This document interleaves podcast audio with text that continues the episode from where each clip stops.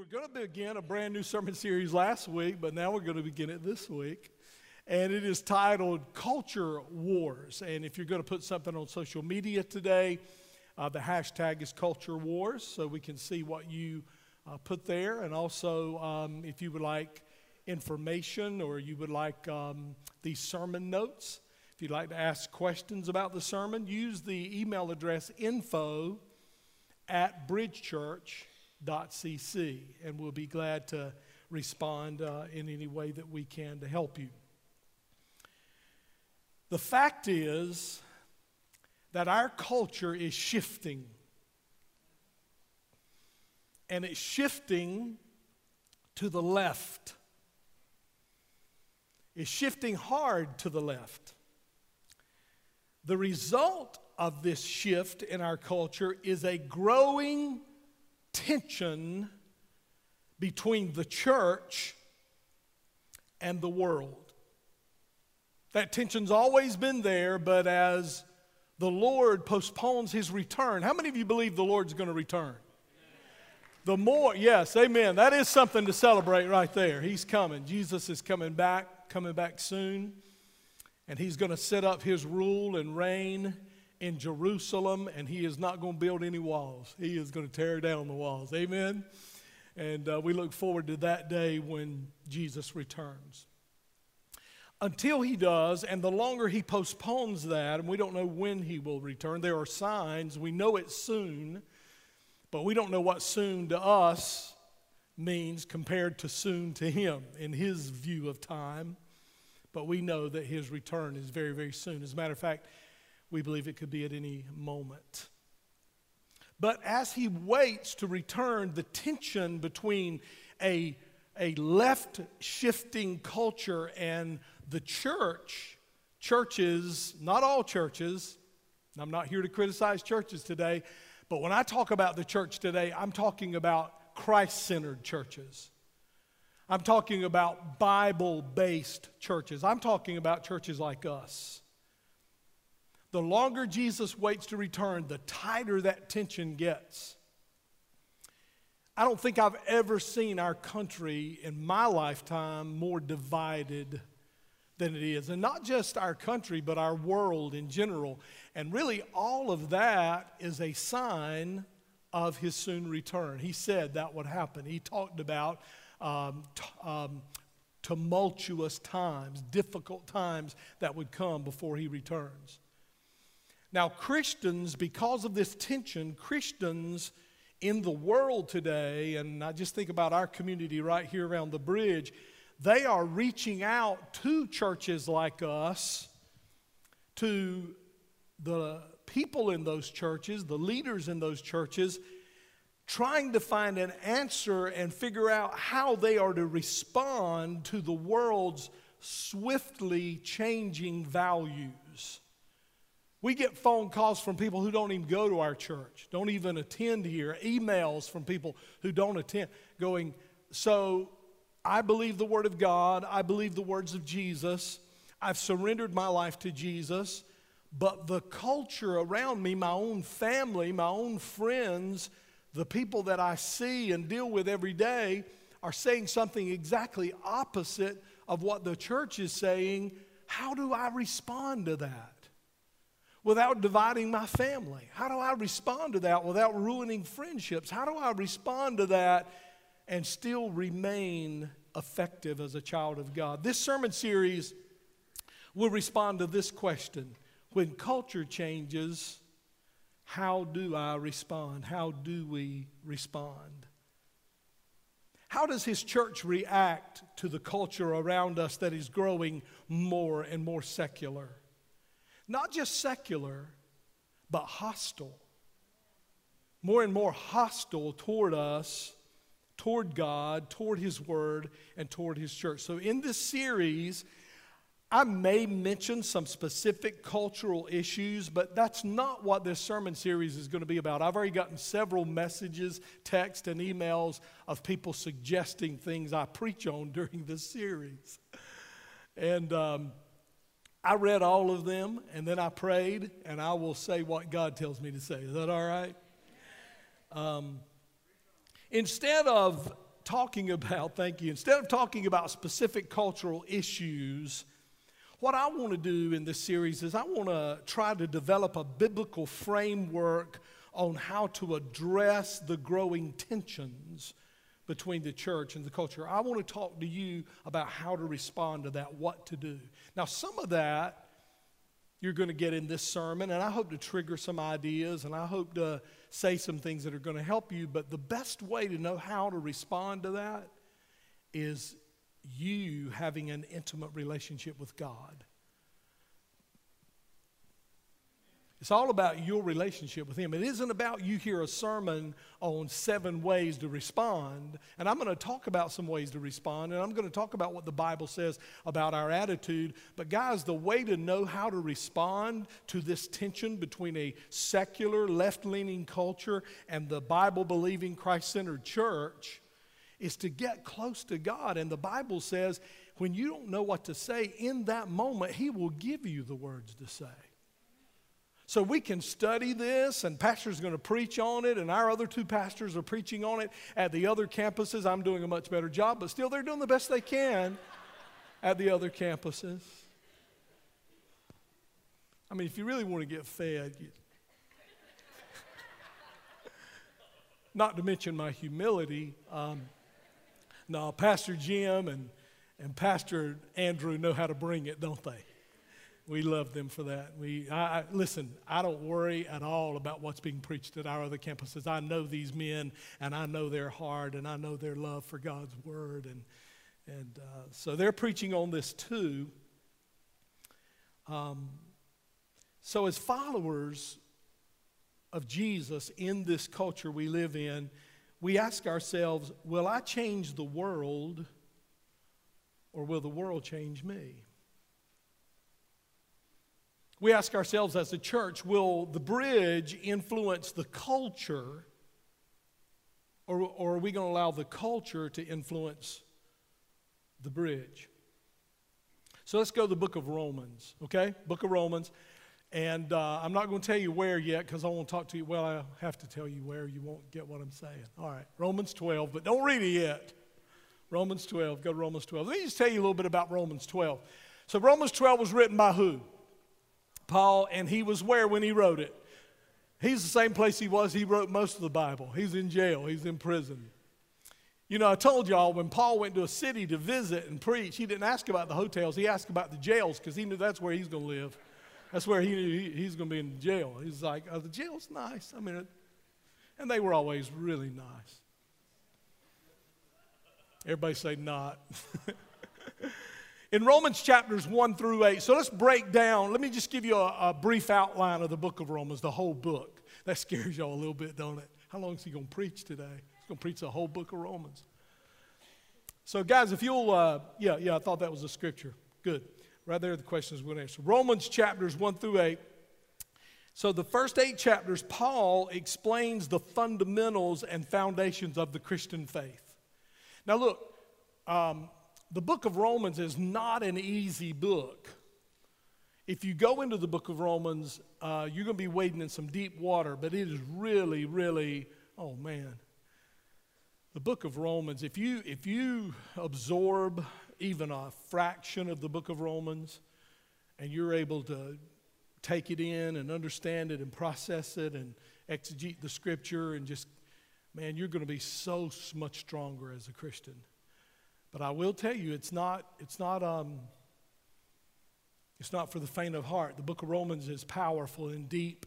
but in chapters 1 through 8, he talks about the fundamentals of the Christian faith and the foundations of the Christian faith. Now, let me just say, in light of what we're talking about here in a secular culture, fundamentals and foundations are essential.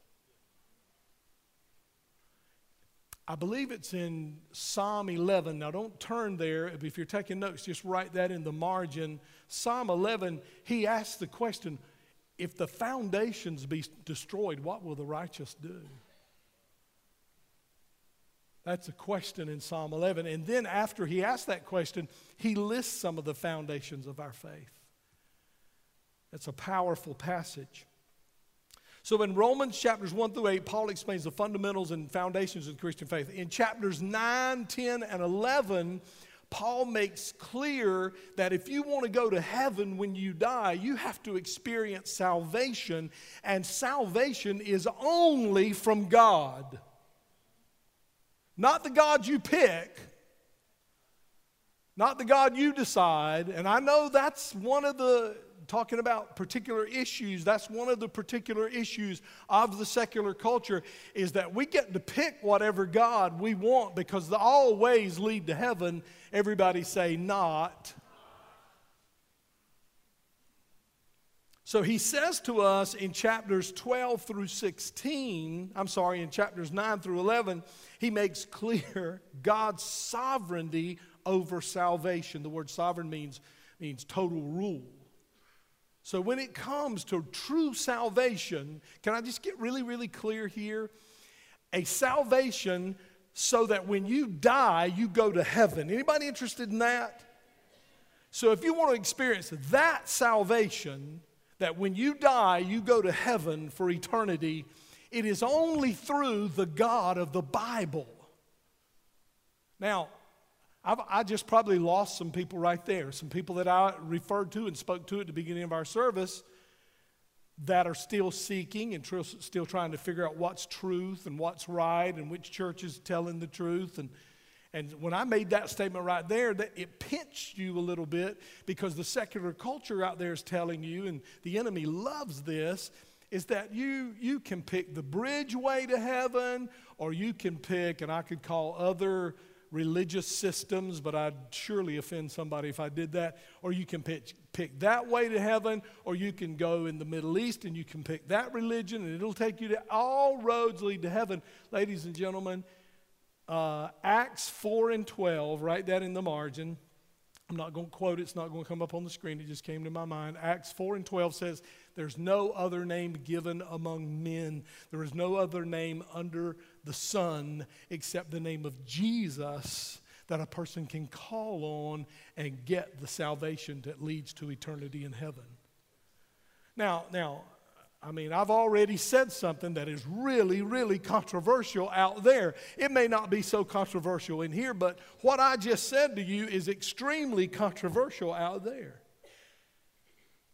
But Paul makes it clear when you study the book of Romans, chapters 9 through 11, that God is sovereign over salvation. And Paul goes on to spell out how a person may come into a right relationship with God, and all of that's in Romans 9 through 11. Now, in chapters 12 through 16, Paul transitions from talking about the fundamentals and foundations of faith and talking about God's sovereignty over salvation.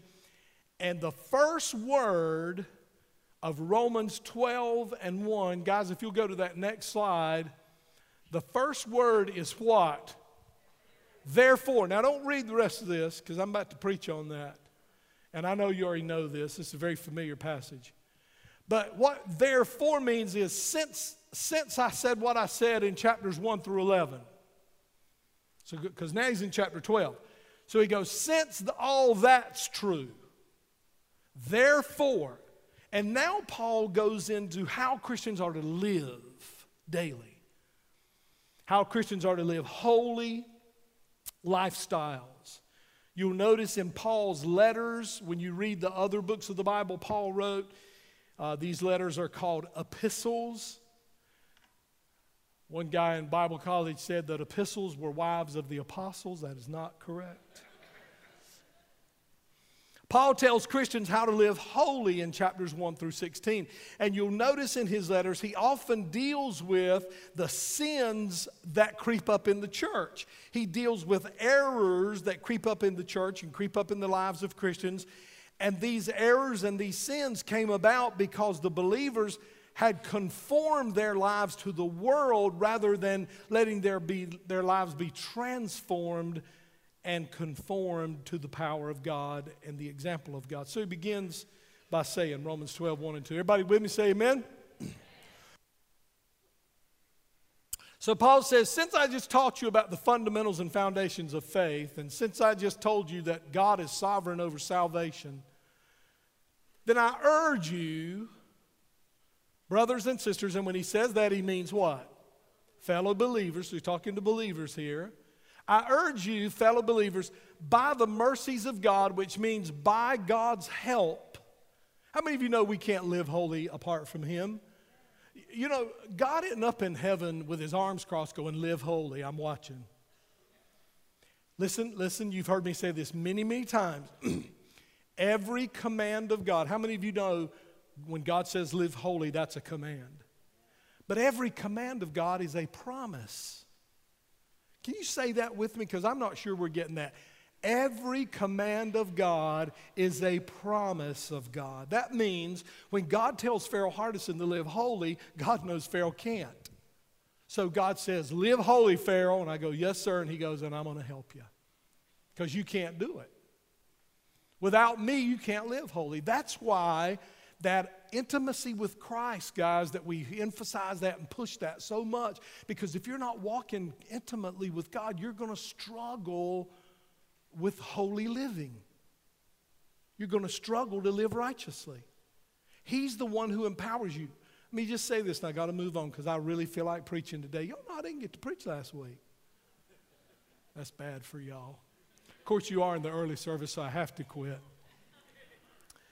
So here's the deal. Paul is saying to us here, he's saying, You want you, I demand, God demands that you live holy, but it is by his mercies that you live holy. By his mercies, let's go on, by his mercies that you what?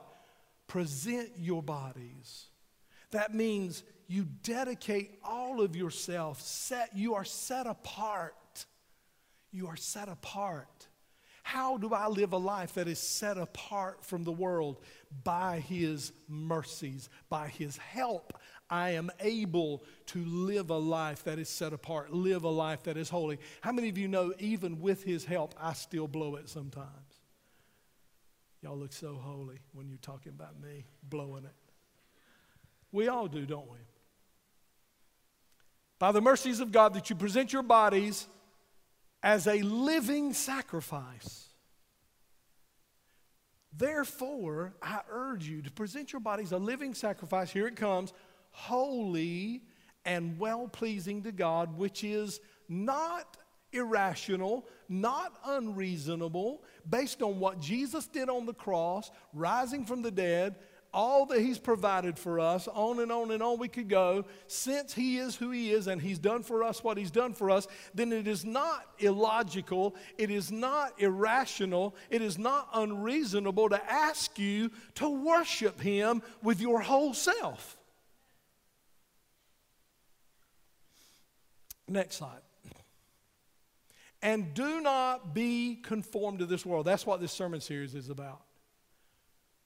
Do not be conformed to this world any longer with its superficial values and customs. Come on. But be transformed and progressively changed because it doesn't happen overnight. You don't, you're not made spiritually mature overnight. It is what? It is, look at that word. It is what? Progressive. It's daily growing, daily maturing, and that's what the brackets you see there, the little explanation for the Amplified Bible. But be transformed and progressively changed as you mature spiritually. Last slide. By the renewing of your mind, and that means that you change the focus of your mind where you are now focusing on godly, not worldly, not, not the secular culture that's the values you looked at before. That's the values you embraced before you came to know Christ. But now you are to focus on godly values and ethical attitudes so that you may prove for yourself, so you may become even more deeply convinced in and of yourself what the will of God is, what that which is good, you'll become more convinced of what's good. You'll become more convinced of what's acceptable. You'll become more convinced of what's perfect in His plan and purpose for you. That's good word right there. And I know that we've been through Romans 12, 1 and 2 many, many times since I've been the pastor of this church for 26 years, right? We've gone to Romans 12, 1 and 2. I know you're sitting there going, we just talked about this three weeks ago because Romans 12, 1 and 2 is one of those passages in the scripture, one of those um, verses, or these are two verses, of course, so it's a passage that really just kind of puts everything in a nutshell. There are several other passages like that that I could point out to you, but this is one of them. So when you have one like this, you, you go over it quite often. And I don't know about you, but every time I go to this, I find something fresh, don't you? Say amen. I'm like Jeb Bush up here. Somebody clap. Come on. amen. So so Romans 12, 1 and 2, and I, and I, I got to just testify here, and I, I know I've got to be careful my time. This was mine and my son Mitch who died. This was our scripture. I cannot tell you the times I sat down with Mitch because I knew his addiction would require a Holy Spirit transformation of his mind. And so we, I taught this to him over and over, and we would walk through it, and we would, and we would pray, and I would hear him pray, God, I want a transformation of my mind. I want a transformation of my mind. And guys, that's where it's at. Matter of fact, this whole thing, um, culture wars between the secular left leaning and swiftly left moving toward left culture and the Bible believing Christ centered church um, it's all about a battle for the mind. It's a battle for our mind. And I'm telling you, the people who want to pull us, and I'm not talking politically, I'm talking morally, because I got to tell you, I see some moral things on both sides of the political spectrum that need a lot of help. Amen. So I'm not talking about politics here, I'm talking about God. I'm talking about God right and God wrong stuff.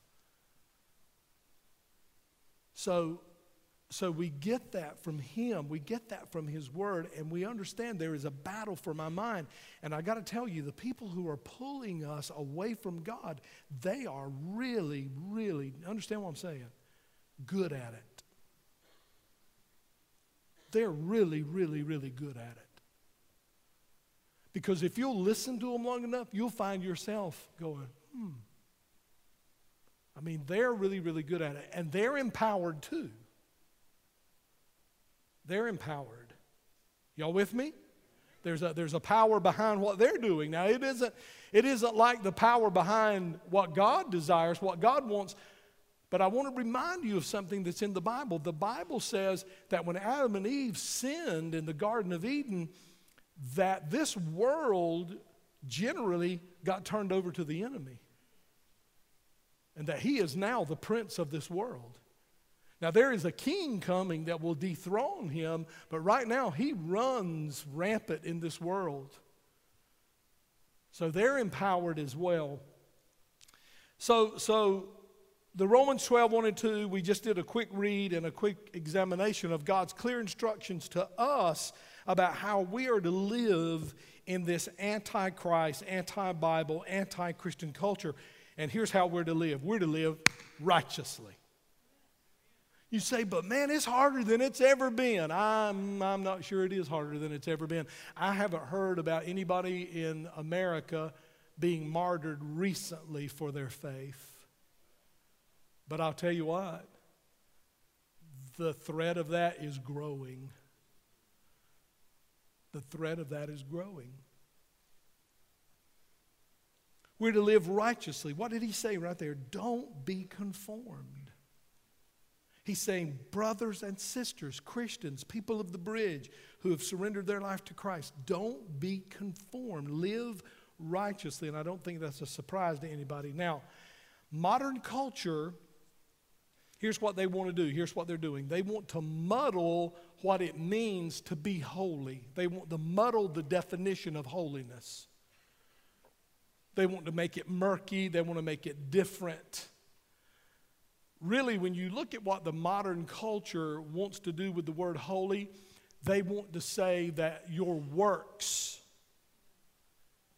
mean holiness, that what you do, and, and that is part of it, what we do. We demonstrate our relationship with God. But the enemy uses two things to destroy our influence in the world as Christians. Number one, uh, he works on us And, and too many churches today and too many Christians today have mistakenly defined living righteously as always talking about what we are against.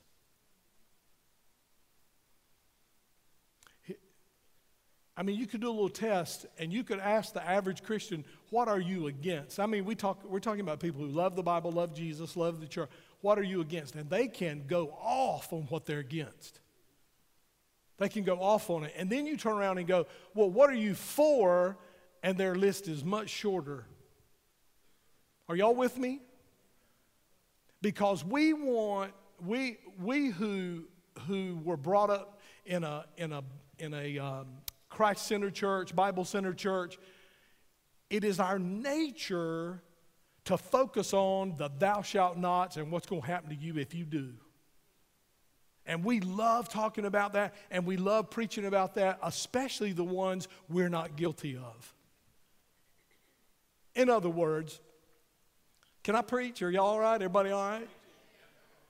In other words, Pastor, you need to tell all these partiers on Sunday morning about partying on Saturday night. Well, most of them aren't in the early service because they don't feel good. But then it gets really quiet when you preach on stuff like what the Bible says about money. Thank you. I thought, I thought they're like, you're out of here, preacher. We, been nice, but it ain't been that nice.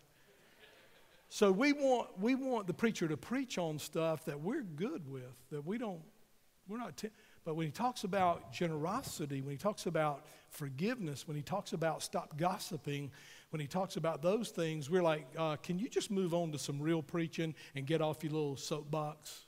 Amen?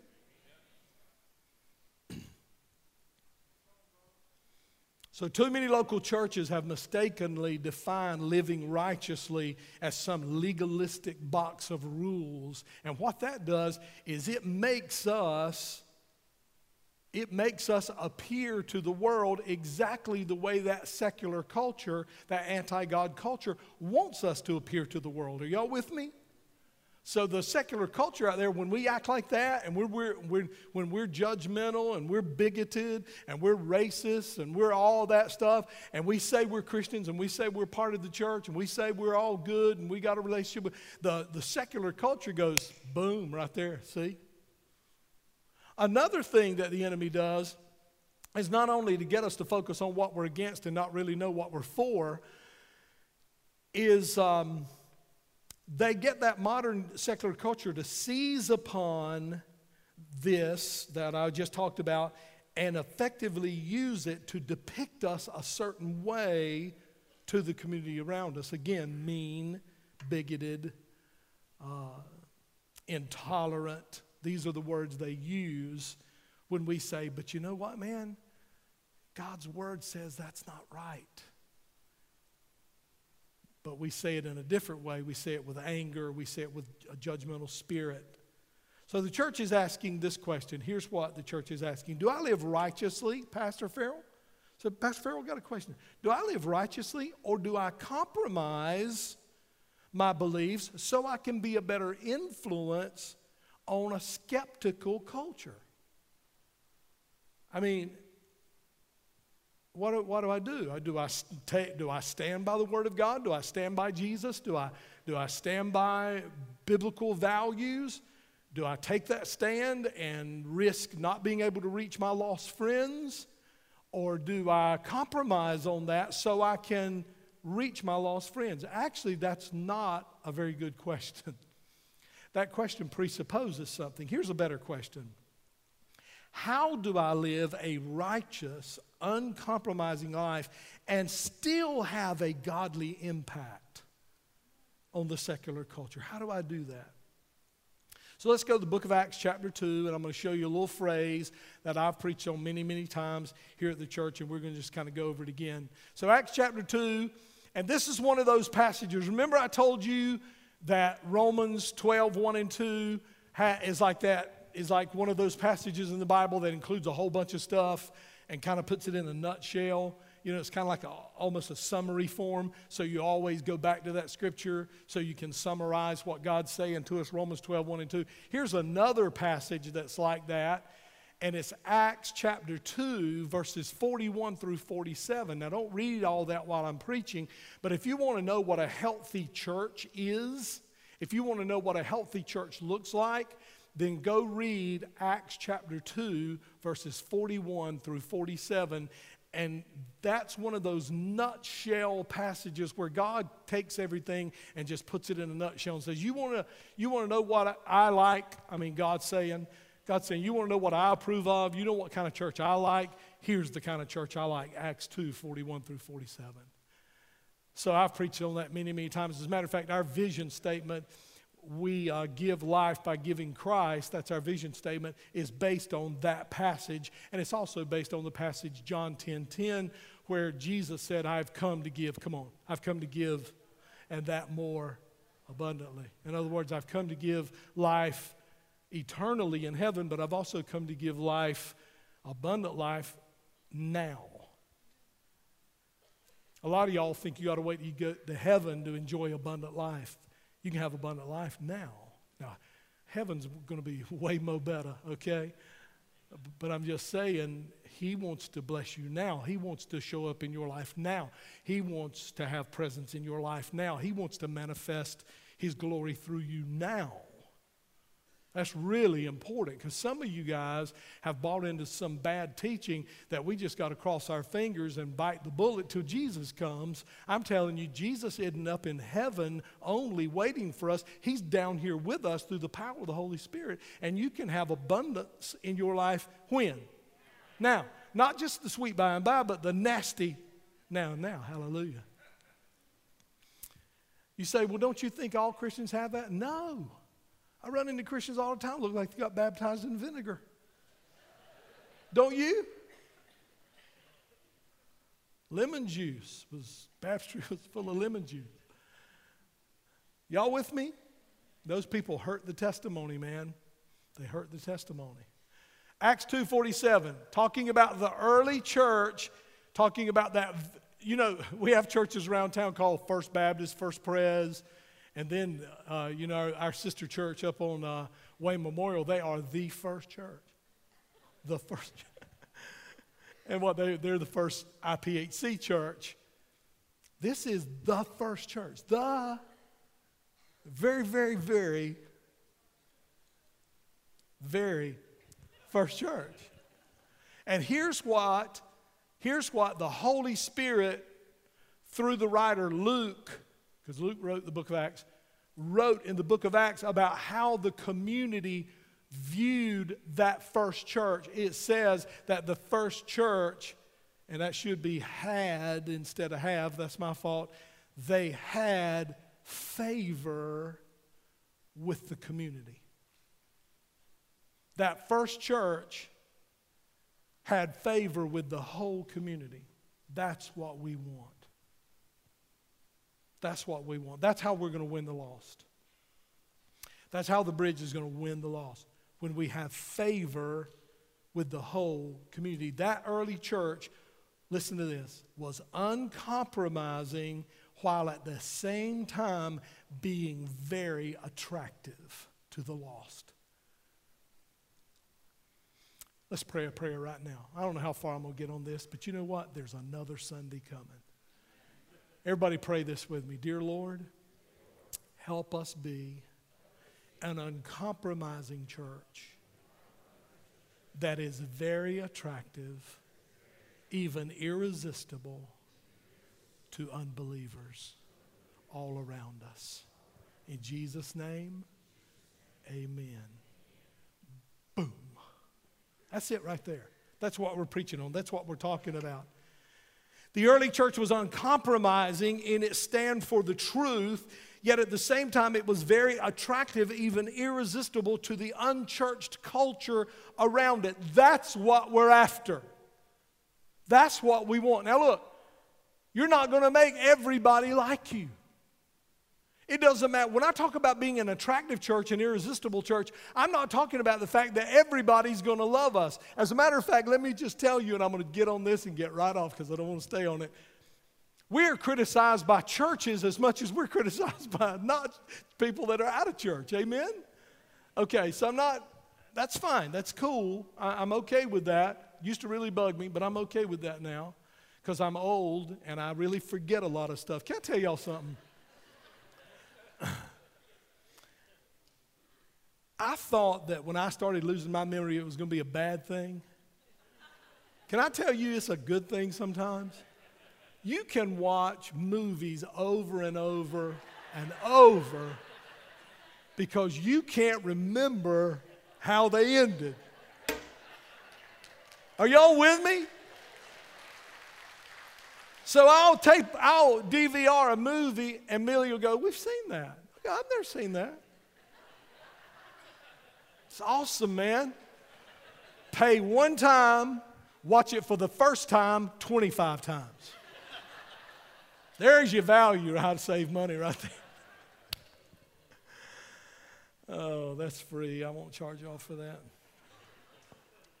So, the unbelieving culture, just like we have today, but the unbelieving culture of that day at that very first church had a positive view of the local church. Now, again, we're not going to get that from everybody. We're going to get criticized by religious people, and we're going to get criticized by people who just aren't going to be able to tolerate the fact that we believe the Bible. But I got good news for them, kind of, I guess you'd call it good news. There's a bunch of churches they can go to where they don't have to tolerate people who believe the Bible. Amen? I'm just saying. And maybe you're thinking, but Pastor, they had, you, are telling us now that this, this uh, unbelieving culture around the early church had a positive view of the local church. But, Pastor, I know that that early church was viciously persecuted and viciously turn, uh, um, uh, I mean, the, the culture came against them. But you know what? When you read that, and it does come later, it really wasn't the culture that came against them. It was really more uh, from religious and government leaders. Hmm, sounds familiar. So there, the, the, and I, this is so important for you to get this, the opposition against that early church was really not from the general population of the community. They were very curious. As a matter of fact, not only were they very curious, they couldn't resist this group. That's what that scripture means right there. They had favor. The people were attracted to this movement. And it was amazing to see the miraculous things God was doing. And they were watching what was going on in that church. And unbelievers were like, oh my word. This is, this is awesome. I don't get it. I don't understand it. I don't fully know what's going on, but that looks like what I've been looking for. The life giving quality of this new church commended them to all people, not just other believers, but to all people. You know what attracted them, attracted unbelievers to them? Authenticity they were attracted to this early church because they of their authentic devotion to God. Can I can I just tell you that most people today they they are very curious about Jesus. They're sick of the church, but they love Jesus. I mean, in the sense that an unbeliever can love Jesus. Here, here's my point. They just want real. The world out there just wants us to be real. They just want us to take off the religious mask, admit that we mess up, even since we've become Christians, even since we've become followers of Jesus, we've blown it. We've messed up, and the same thing we want them to do, trust Jesus for forgiveness, we do it ourselves. They want authenticity. I tell you, the greatest compliment, and I'm going to be honest, and I'm going to pat you guys on the back, the greatest compliment that's ever paid to me at this church is not about the building, it's not about the, the music, it's not about the atmosphere, it's not about the lights. It's, we get compliments on all that, we also get criticism on all that. But the thing that I hear most is, man, they're real. Listen to me, Bridge. Whether Pastor Farrell's here or not, whoever is going to be the pastor of this church when my time's done, you can't ever give that up. You can't ever give up authenticity.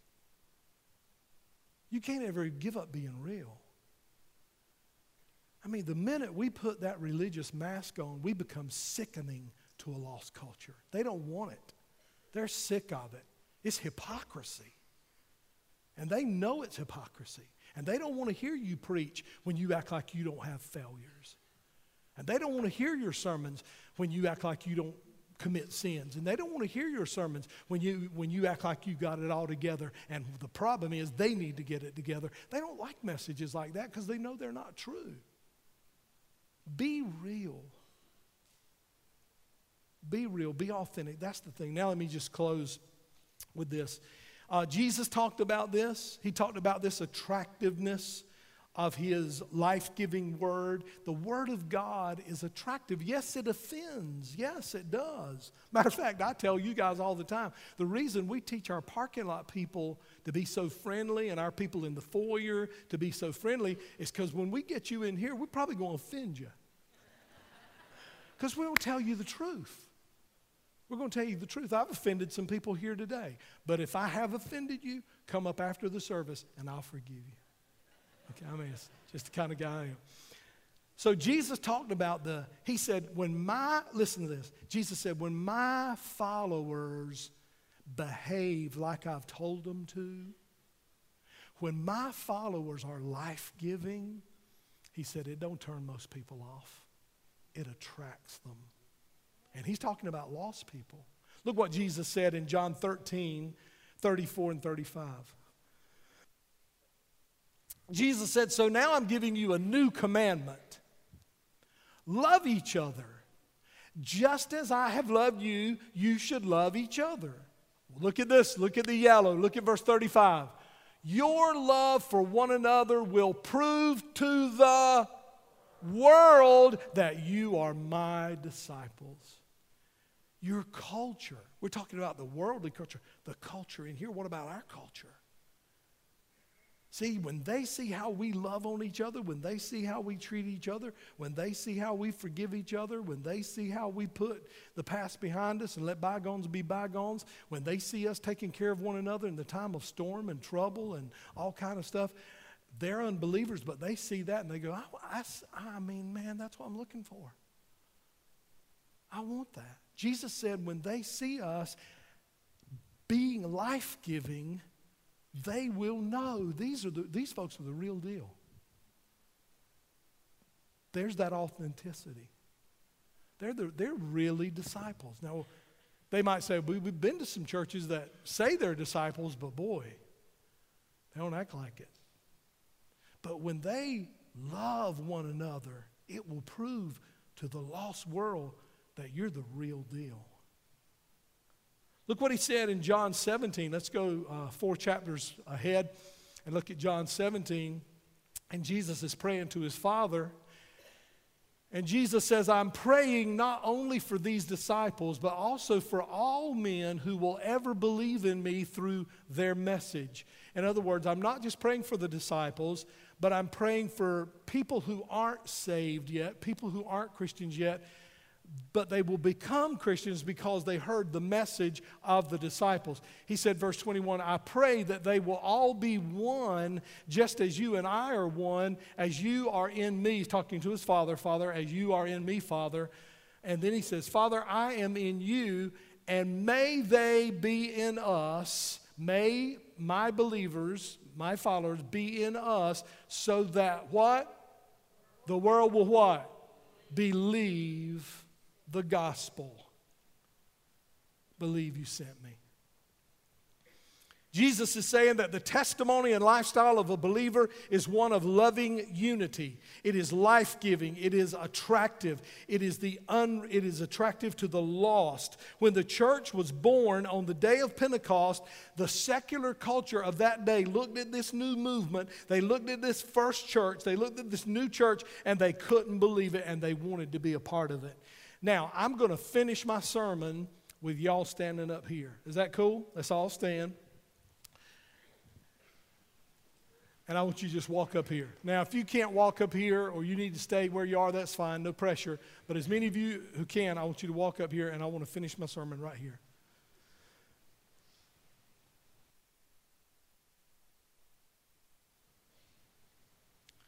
So I found the coolest thing.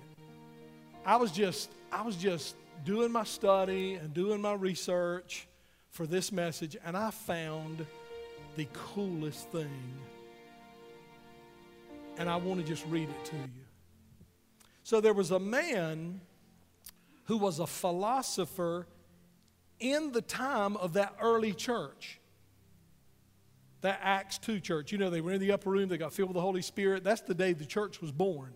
The church was born the day the Holy Spirit came. Y'all know that story? Acts chapter 2, 120 in the upper room, spoke with other tongues, the Spirit of God gave the utterance, and people who are, were there from different countries and they heard the gospel in their own language. And so when that happened, the local church, the church, was born. So there was a guy who was an unbeliever. He was, he was an Athenian philosopher, and I'm going to mess his name up. I'm about to Johnston County this name all to pieces. I believe it's pronounced Aristides. And if you want these sermon notes, you, you can get them. You can do your own research. And I want to read to you what he wrote in his chronologies as an unbeliever viewing the early church. I did not know that there was an eyewitness of that early church, an unbeliever, who even wrote down his perception of the early church. Listen what he wrote. And it's really ancient writing, so I'm going to paraphrase it a little bit so we can understand it better. He says, Here's the thing I've noticed about that early church, this new church that was born in that upper room. They abstained from all impurity in hope of the reward that is to come in another world.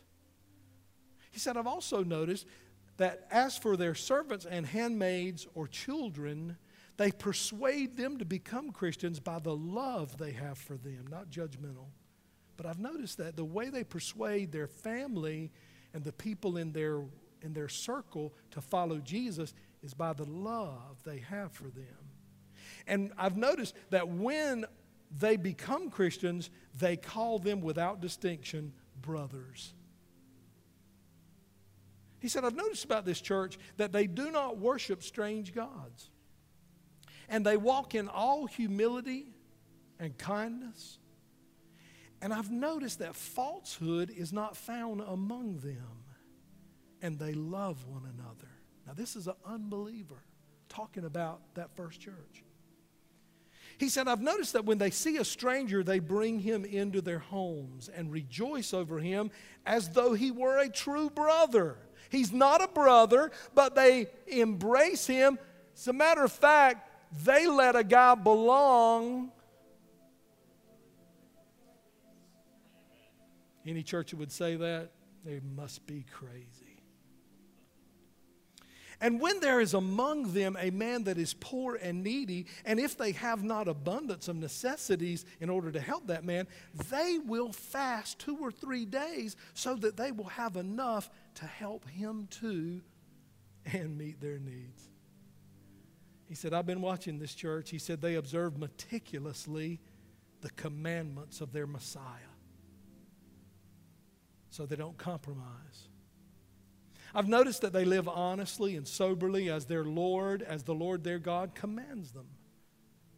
I've noticed that every morning and all hours, on account of the goodness of God toward them, they praise and laud Him over their food and their drink, and they render Him thanks. He said, I've noticed in this church that if any righteous person of their number passes away from this world, they rejoice and give thanks and they follow his body as though he were moving from one place to another, because he is. And when a child is born to them, they praise God. And if, it, and if again it chanced to die in its infancy, I notice they praise God anyway. And they praise God because this little baby who died passed through the world without sins. Such is the law of the Christians. And such is their conduct. And he said, I don't believe. I'm not a believer yet. But I like this people. I like these people. These people move my heart. These people I'm not turned off by these people because they're real. What a recommendation to have this critique of the church from a man of the world. The early church was attractive, and it did not compromise. The enemy wants to destroy the testimony and influence of Christians in this world, and he does it by labeling us as intolerant, hateful, judgmental, angry. These false labels pressure us to compromise on what the scriptures mean when they tell us to live righteous, holy lives that, is, that are well pleasing and acceptable to God, Romans 12. Once we give into the pressure and compromise, as so many local churches and individual Christians have done and are doing, then we lose. We don't gain. We don't gain in our influence, we lose it. We lose our influence to reach the world for Christ. God says that if we will abide in Him, then He will enable us to stand firm in his teaching, uncompromising, while at the same time we're being uncompromising, he is enabling us to even be more influential in the lost world than we've ever been. Oh, this is one of the best sermons I've ever preached in this church. Now, I don't say that because it's best delivered or most interesting or got the most amens. I'm saying this because this is essential to the future of this church. It is essential to the future of people coming to Jesus Christ.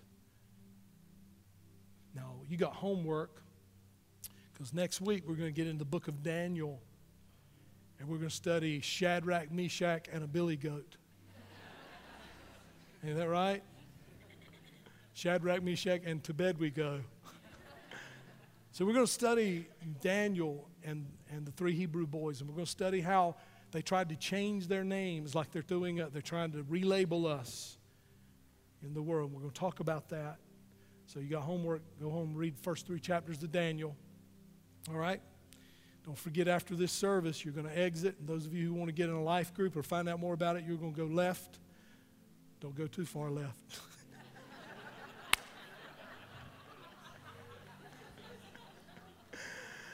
All right. Father, let this word be in us today. Let it change us. I've preached too long.